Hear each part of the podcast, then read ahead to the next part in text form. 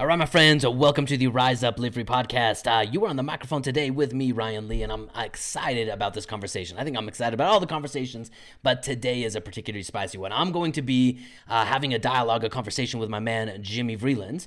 And so I'm going to take you into that conversation here in just a moment, but I want to give you some backstory on this conversation. So today we're going to be talking about the idea can uh, socialism, the concept of socialism, save capitalism? And this came from an article uh, by an investor named Bill Ackman, who's proposing that the government give newborn babies uh, money and let the money compound in, a, in the stock market for 65 years, and then everybody retires a millionaire.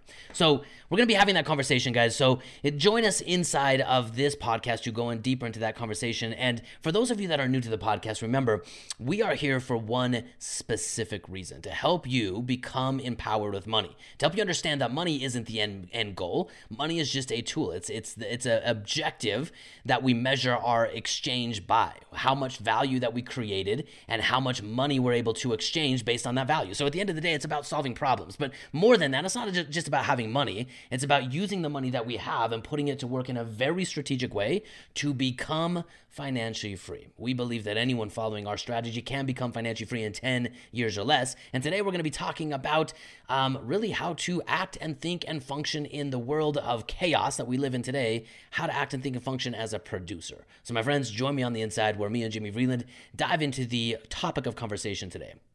You are joining us on a live podcast leading up to where it's almost Christmas time, Jimmy. I woke up this morning and I had the Christmas spirit, the Christmas spirit, right? Uh, yep. On my forecast, I was just showing Jimmy on my forecast, weather forecast, every single day. It's like a 10 day forecast, and there's snow listed for every single day. I'm stoked. Nice. A nice white Christmas. So, Jimmy, um, let's, I guess, let's just dive in. We got some people jumping on. If you're live in the Facebook group, uh, comment, chat, engage, interact. But uh, you're live with us on a podcast. So I'm going to start us off. Actually, why don't you start us off, Jimmy? You lead, you kind of lead the podcast. Okay. Uh, so the subject of this one, a lot of podcasts just come from me and Ryan talking, and um, I'm a little fired up about uh, a lot of people in academ- academia and supposedly the media uh, are pushing for this resurgence of socialism and Marxism. And uh, I think we're going to do several podcasts on this, but I just don't understand it. I can't believe it. Um, I've read. Uh, uh, uh, have you ever read the Gulag Arch- Archipelago? No, I've not read that one. Uh, it's from Alexander Solzhenitsyn, and this guy we've talked about in the podcast a little bit more, but it's basically a chronicle of a man who was falsely accused and spent 20 years in the uh, in the Russian Gulag system. Dang. Yeah. Uh, I'll just give it the quick bio again. The guy. Here's what used to happen if you were a war hero in Soviet Russian. Let's say you were a war hero and you got uh, in World War II and let's say you got put into a uh, a Nazi POW camp. Do you know what Stalin did after the war when you got home? No. He then threw you in one of his prisons because the belief wow. was you'd become too westernized. Wow. So Solzhenitsyn was a legit war hero. Uh, he was artillery officer on the Eastern Front. Uh, I don't know what people know about World War II, but the Eastern Front was vicious, vicious fighting. Uh, he wrote a letter to a friend after a battle that said something um, not glowing about Stalin, and the dude spent 20 years in a hard prison labor camp. And that's probably the best thing that could have happened to him. Not the best, but out of what Stalin dished out, I mean, Stalin is he documented. I mean, he's the worst mass murderer in history. Uh, 50 million people yeah. by himself. Yeah, that's crazy. That's crazy. So my friends, today we've got we're gonna we're gonna tie a bow on this conversation in the the question. We want to pose a question for this uh, podcast for you today, and the question is: Can socialism save capitalism? Right, that seems like a pretty viable question. Can socialism save capitalism? Because you know what? Here's the reality. Um, people came to America, colonists came to America from the European nations primarily in the beginning, and they came with a dream and a vision, right? And they were willing to work for that dream and a vision, but they came wanting to work from the sweat of their brow and build something different. Uh, that led to, um, you know, some of the early uh, consequences that led to the Revolutionary War, where and I don't know if it was the majority, Jimmy, you probably know a little bit more than this. I mean, I think there were probably a lot of people in the middle. There were some very, very firm believers in the idea of personal liberty. And then there were people that supported the regime that they came from in the European uh, nation. Um, but through the Revolutionary War, a seven year war, we won our freedom, which then birthed the Declaration of Independence and the Constitution. And those two documents have truly been the foundation of the American economy for the last 300 years. And I would say, more than that, the world economy for the last 300 years. We've seen more prosperity, more growth, more expansion under the idea and philosophy of capitalism than any previous time in history. The last 100 years is stark proof of the power of human ingenuity to solve problems and to expand the quality of life and the benefit for people at large. Now, does capitalism capitalism have its flaws? Absolutely, right? And I think a lot of those flaws come from intervention from governments rather than from the actual philosophy of capitalism. But the question is, can can uh, socialism save capitalism? So, Jimmy, where did this idea come from? You saw an article about this pop up, right? Where did this yeah. article come from? All right, so uh, you can Google this. Uh, there's a guy named Bill Ackman. Uh, he's the chairman of Pershing Square Capital Management, and he's the one that proposed this idea. And the idea simply is um, look in in the world that we live in there's a lot especially in the american in america right now there's a lot of a, a, big push for socialism that you know capitalists are greedy they're taking all the money it's unfair distribution of wealth all this stuff and his idea his philosophy was why don't we give every newborn child $6700 and let that $6,700 compound in the stock market until they're age 65. And the math behind it supports that every single person, if that happened, would would have a million dollars upon graduating, you know, upon graduating to the age of 65. So that's Did, the wait, wait a minute. Did he handicap that for inflation in any way, shape, or form? Oh, dude, just wait. We're gonna we're gonna attack we're gonna attack that. So all he did is he said, look, the S and P averages about eight percent. He's right. The S and P averages about eight percent. Now, there's lots of different ways we can attack this, but um, so he just said, look, and, and I'm gonna share my screen here. We're gonna do just a teeny bit of math on this. Uh, and if you're listening on the podcast, you should be listening um, on on Facebook. Uh, so if you're live with us on Facebook, I never remember how to use this program though. Let's try. Hey, hey, Ryan, your sound just faded. Oh, can you hear me now? Yeah, you're back. Oh, you stepped away from your mic. You're back now. Okay, cool, cool. Actually, I don't know if I'm going to share. I'm not going to share my screen, but uh, so I did the math. Sixty-seven hundred dollars compounded eight percent over sixty-five years equals just over a million dollars. Now, Jimmy, you talked a little bit about the the reality of the stock market. So, what what is the difference between what the S and P 500 reports as they're earning and what an individual like me, if I participate in the stock market, receives? Uh, generally, Dalbar says uh, if the stock market's kicking off eight or a fund's kicking off eight, you're putting four in your pocket, right? Yes. Yep. Is that before tax or after tax? Uh, that's before tax. That's before tax. So okay. here's here's where it's gonna get silly. Okay, so what I did first and foremost, rather than just giving it a straight eight, you know, straight line eight percent compounding interest, um, I actually went and grabbed the actual returns that the markets have generated, the S and P 500 have generated over the last um, over the last 65 years. Okay. And here's the crazy part over the last 65 years, the average return that the market has generated has been 8.52%. But the actual return that an investor gets is 7.2%. And that's just based on the difference between look, if the if the stock market compounds, and I'll use a, a, a very extreme example, if you earn a hundred percent rate of return on your money this next year, your money doubles. But then if you if you lose 50% the following year, you're back to square one, you're right back to where you started. So if you had 100,000 and earned 100% return, you grow to 200,000 and if it lose 50, loses 50%, you go to um, you go to back to $100,000. So your your average rate of return is 50%, but your actual return is 0. Does that make sense?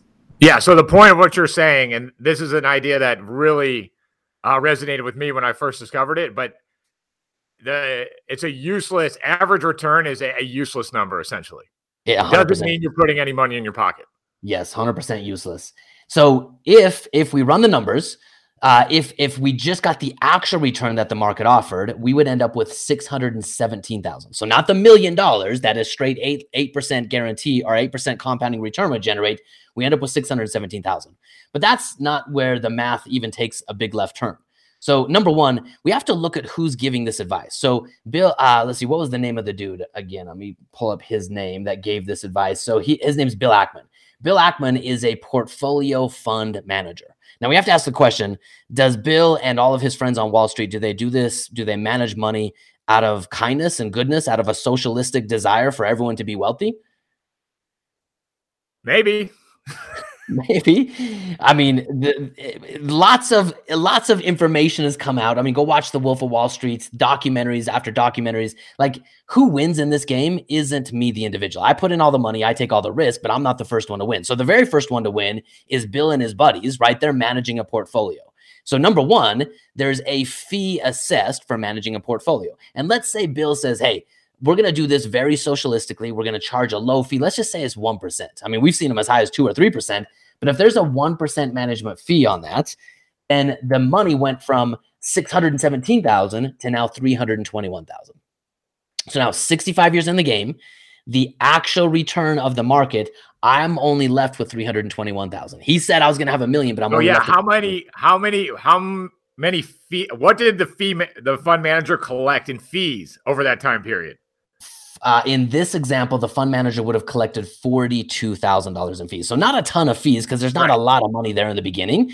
But here's the here's the tyranny of he acknowledge right? in the article that hey, I so generally, you know, we do this a good job of doing this. I feel that when we personally benefit or we personally have a we are going to make money from the sale, we'll at least say, hey, you know, there's a there's an incentive gap here. Like a core, I I'm a barber of course you need a haircut. Like, yeah.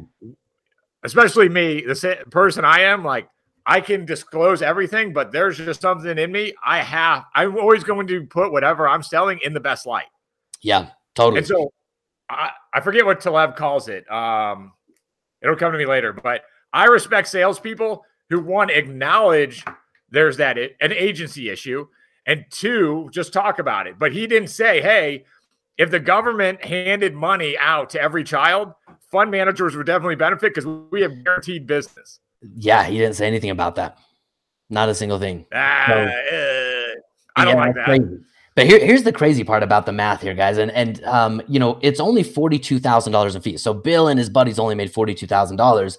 But the, just having that one percent fee, it took what I would have had six hundred and seventeen thousand all the way down to three hundred thousand. And here's every every time a fee comes out. So in year number one, a one percent fee on sixty seven fifty would be sixty nine dollars.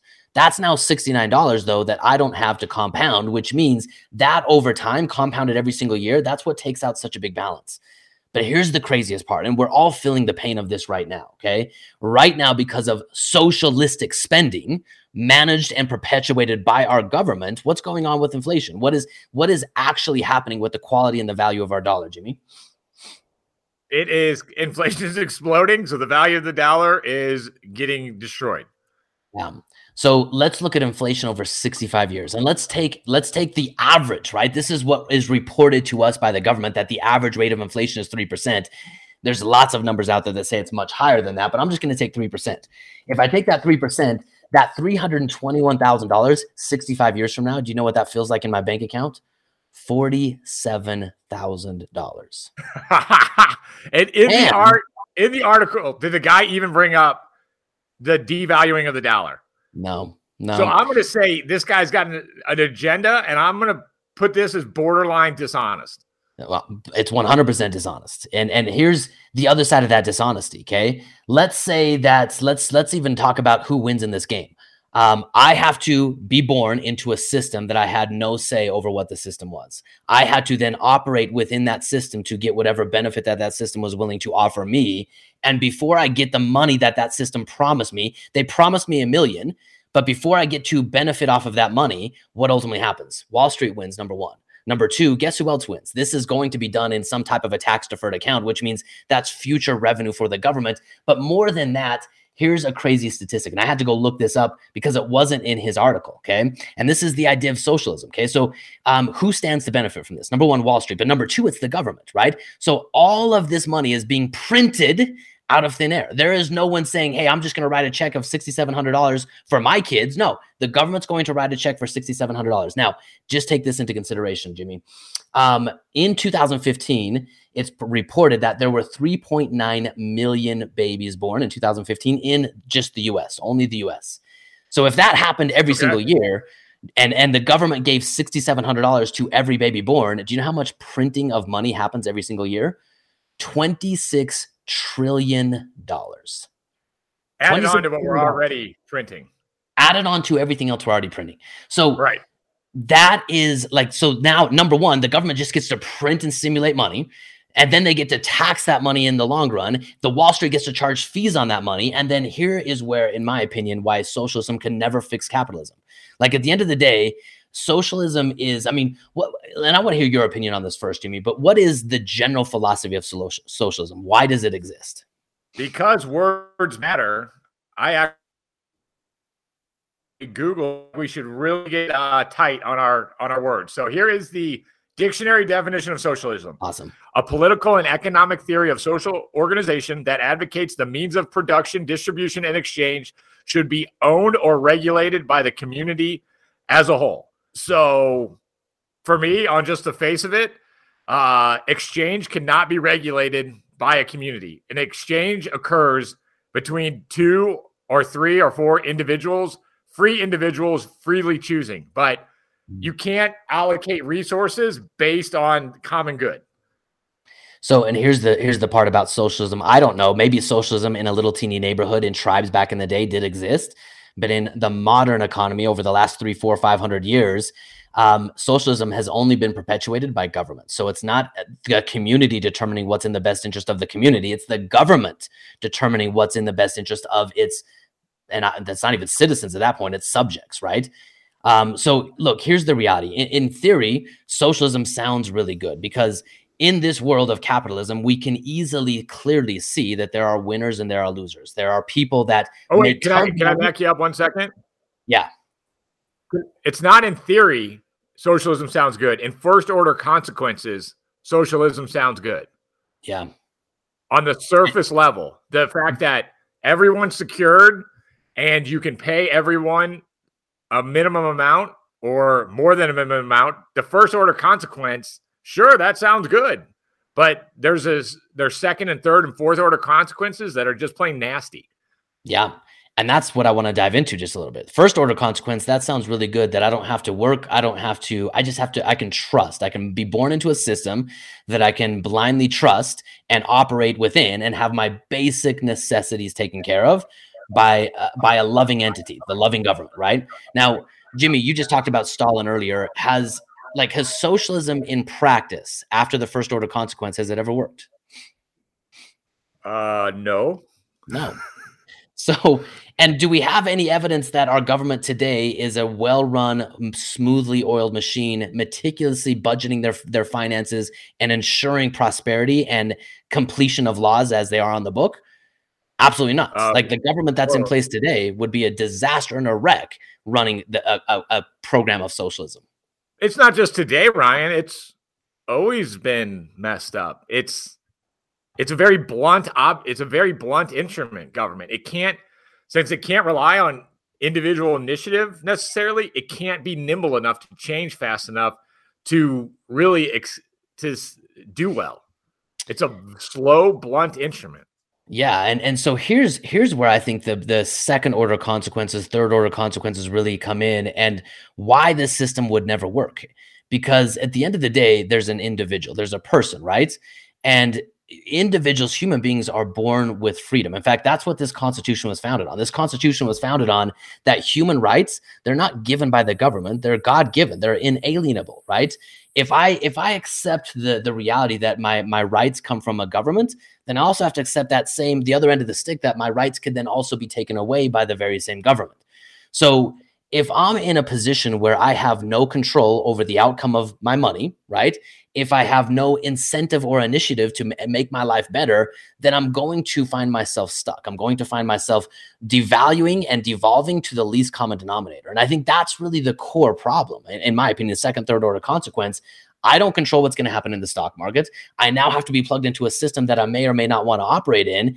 And so at the end of the day, what incentive do I have to go out and to improve my mindsets, my skill sets, my, my ability to create value if I'm not being allowed to do that? Or if you're not being given an incentive to do that, if you're being mm. promised security, you have zero incentive. Because I'll be honest with you, my fastest rates of growth generally come after I made a massive mistake. 100%. And that's, I mean, that's the beauty of capitalism, right? And now, are there lots, are, are there flaws in capitalism? Absolutely. But the, the beauty of capitalism is, Jimmy, you have the ability to go out and look at the world as a consumer or a producer.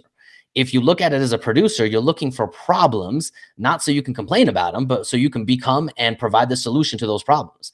When you do that, a you you realize your your your shortfalls and shortcomings as an individual. You then improve those. You develop a product or a service that can solve that problem. And then the immediate gratification or sometimes delayed gratification is there's profit in the terms of someone exchanged value back to you saying i want you to solve my problem and i'm willing to give you my dollars in exchange for you solving my problem that then is a reinforcing cycle to say, how do I get better at solving these problems? How do I solve them for more people? How do I increase my education, build a team, all these other things that capitalism is the fuel of producing producers, right? That's really what it is. And producers, their sole purpose is to create and exchange value with other people, period.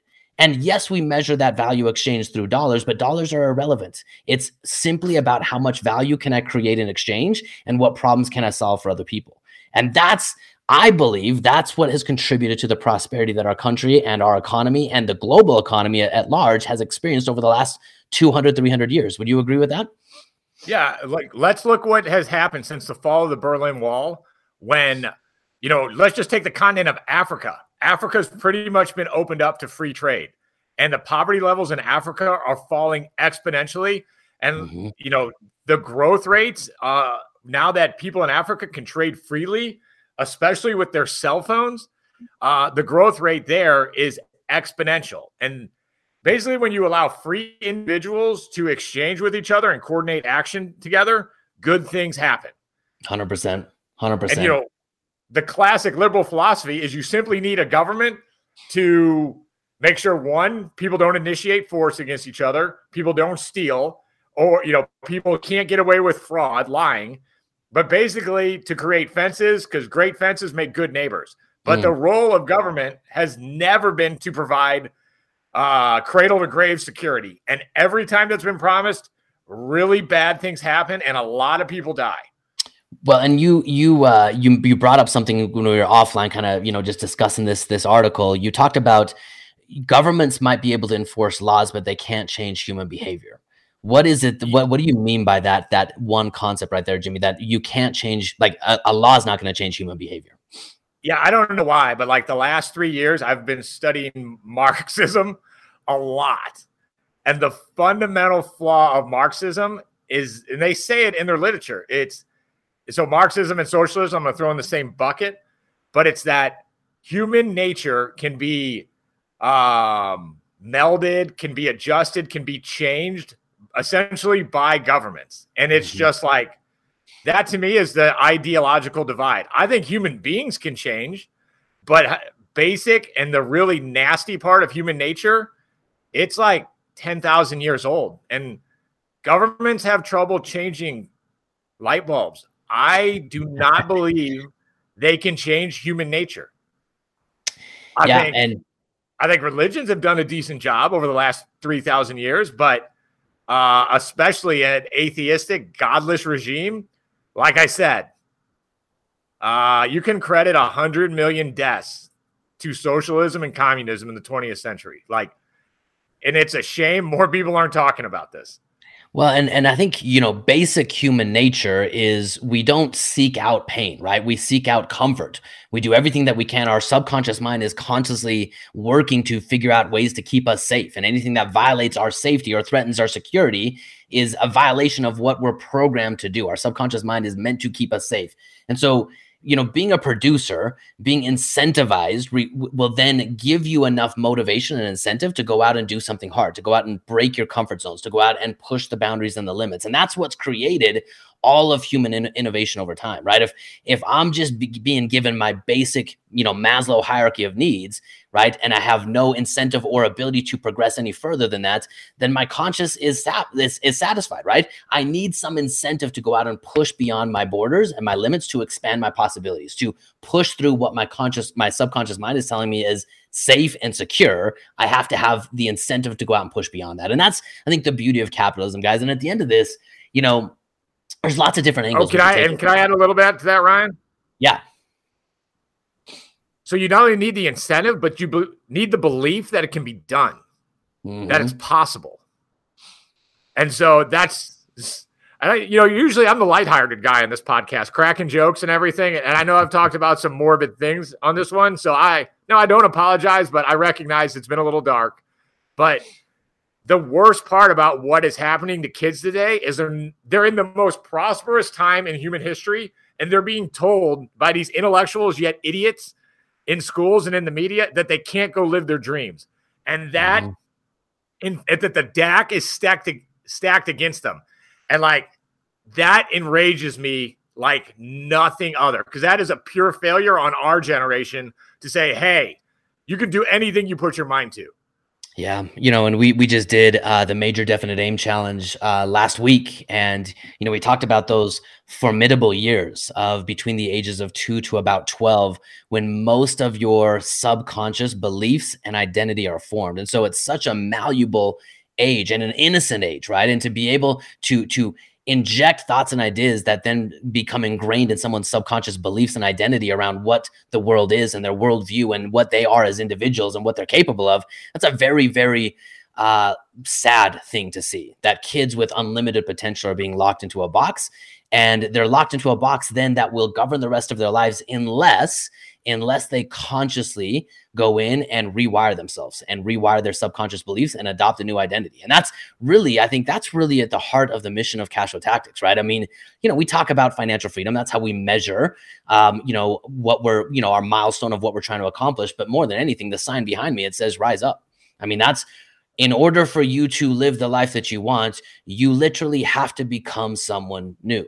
Like the version of Jimmy that sits in front of us today on this podcast has produced the best results that this version of Jimmy can produce. But his goals and ambitions are a lot bigger than the Jimmy today, which means Jimmy has to rise up and become someone different to make that future desire a present reality by him rising up and pushing through his comfort zones, pushing through his limited beliefs, uh, having uh, a desire that moves him and drives him to get out and do something about it. And so, guys, that's really what this mission is all about. And I, you know, I saw this article, and on the surface, you know, I, I get it. I get it, you know, where people are coming from. There is massive uh, income inequality in you know all throughout the globe but i believe the solution isn't ever going to be given by an external entity the the solution has to come from inside and jimmy you mentioned it belief belief is so so powerful you know if you grow up in a system and a society and a social circle where you the results are limited right? People are just living up to the the average means that that people can accomplish then your belief is going to be i'm meant to be average right? But if you start getting around people that have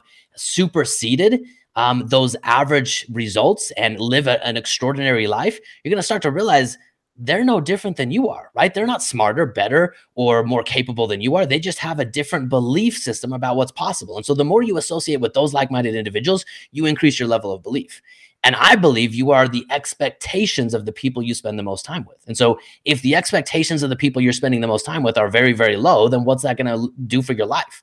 Nothing. I mean, it's going to, it's going to, your expectations of yourself will be very, very low. So Jimmy, at the end of the day, you know, when I read this article, I understand people are trying to benevolently, you know, bestow gifts and, and abundance on other people, but that is not human nature.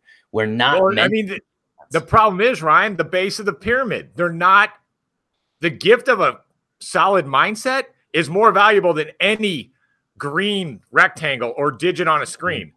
The gift of a mind that's a child's true asset is instead of just giving these kids cash when they're born, why not give them the mindset and give them the gr- closest version to reality that you can show? Yeah.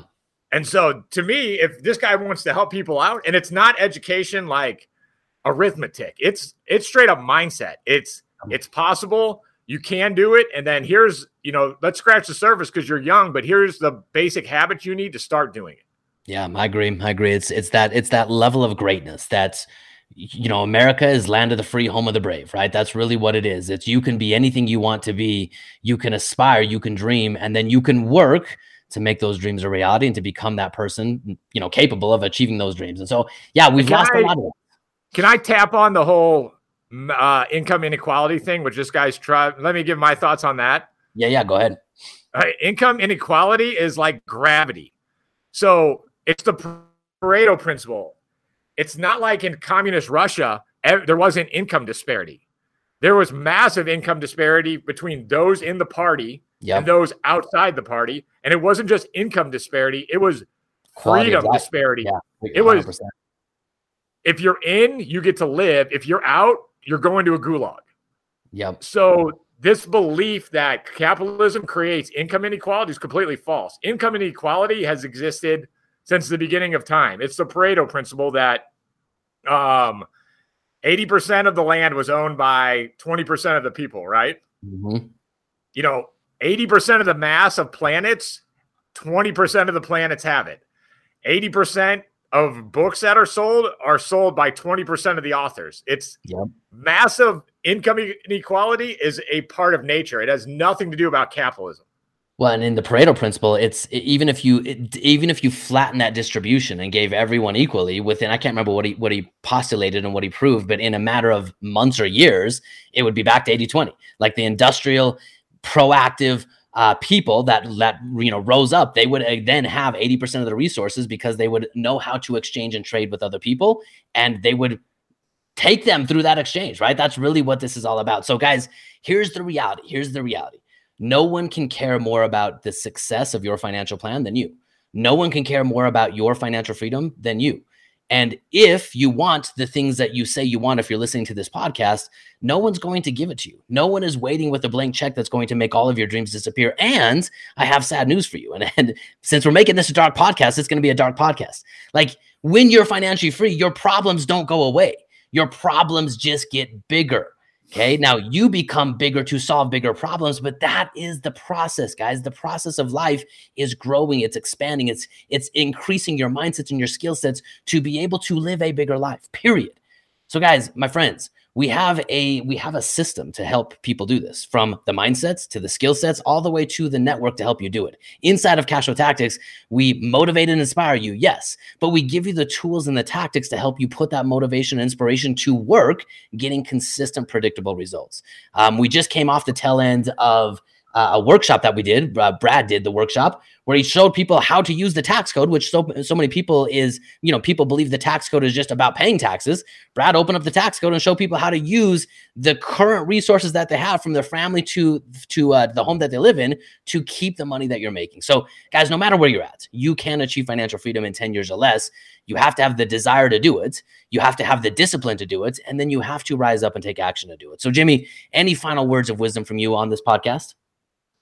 Um, you know, what I'm doing personally, and I'm not going to do it on social media. I'm not going to have spats on Twitter, but uh, you know, when anyone is having a verbal discussion with me trying to talk about the merits of socialism and Marxism, I, you know, I'm not doing it in an aggressive manner, but I'm just like, you know, you're wrong. And like, here's the evidence. And like, to be intellectually honest, you know, you have to account for the dark side, the re- you know, the really dark side. Because I can account for the dark side of capitalism and have no issue saying there's some problems there.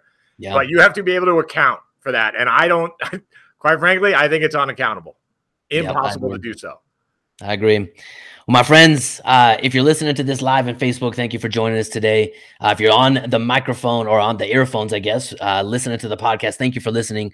We always ask for a uh, favor, and I'm going to ask you for a Christmas favor because it's Christmas season right now. Take a moment, give us a rating and review. If you're not subscribed yet, do that. And if you find, if you know someone that would get value from thinking like a producer and not waiting for socialism to fix their problems, then share the podcast. My friends, have a great day. We will talk soon.